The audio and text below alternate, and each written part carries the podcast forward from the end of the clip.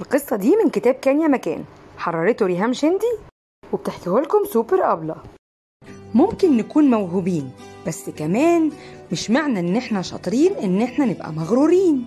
تعالوا نشوف بقى ولد بسكوت الجنزبيل هيعمل إيه. يلا نشوف مع بعض. كان يا مكان في شارع من شوارع الخان. كان في فران اسمه عم عدنان. بيعمل بسكوت وعيش وحلويات كمان. في يوم من الأيام عم عدنان لابنه قال النهاردة أنا هخبز بسكوت جنزبيل وعلى شكل ولد صغير هشكل العجين. حضر عم عدنان العجين وقطعه على شكل ولد جميل. بعد ما حطه يتخبز شوية سمع من الفرن دوشة وأصوات عالية. كان صوت بينادي وبيقول بصوت عالي لو سمحتوا ساعدوني ومن هنا خرجوني. يا دوب أول ما عم عدنان فتح باب الفرن أن أن أن أن. فر ولد الجنزبيل هربان من الهوا السخن. جري ورا الفران وابنه والفران ينادي بعلو حسه يا ولد بسكوت الجنزبيل! وقف وبطل الجري السريع! بس فضل ولد الجنزبيل يجري وهو فرحان بنفسه وبيغني. أنا بسكوت الجنزبيل!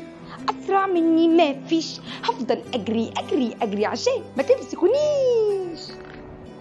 شوية وبنت شافته كانت جعانة وعايزة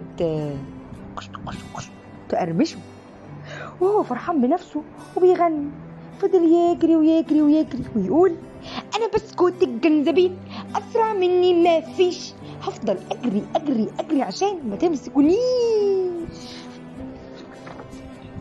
شوية وشافه حمار. وكان بيجر عربية الخضار. قال لولد الجنزبيل وقف الجري السريع.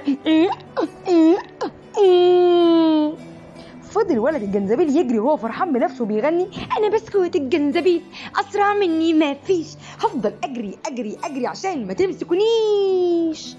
فضل ولد بسكوت الجنزبيل يجري في الشوارع والميادين. لغاية ما وصل عند ضفة النيل. لما شاف النيل العريض قال لنفسه أكيد النهر غويط. ورا نخلة كان مستخبي ثعلب جعان. لما شاف ولد بسكوت الجنزبيل قال أنت بتجري ليه؟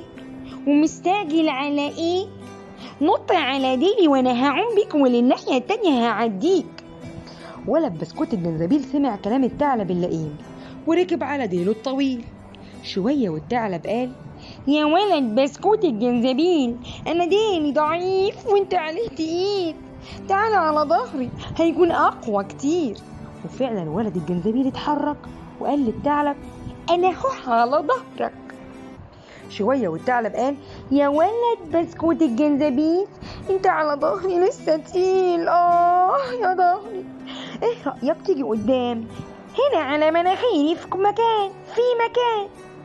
ولد بسكوت الجنزبيل سمع الكلام وطلع على مناخير الثعلب قدام وفجأة أن أن أن أن أن الثعلب رمى راسه لورا فطر ولد الجنزبيل فوق في السماء وللأسف وهو من السما نازل وقع في بق الثعلب اللي كان مفتوح على الآخر.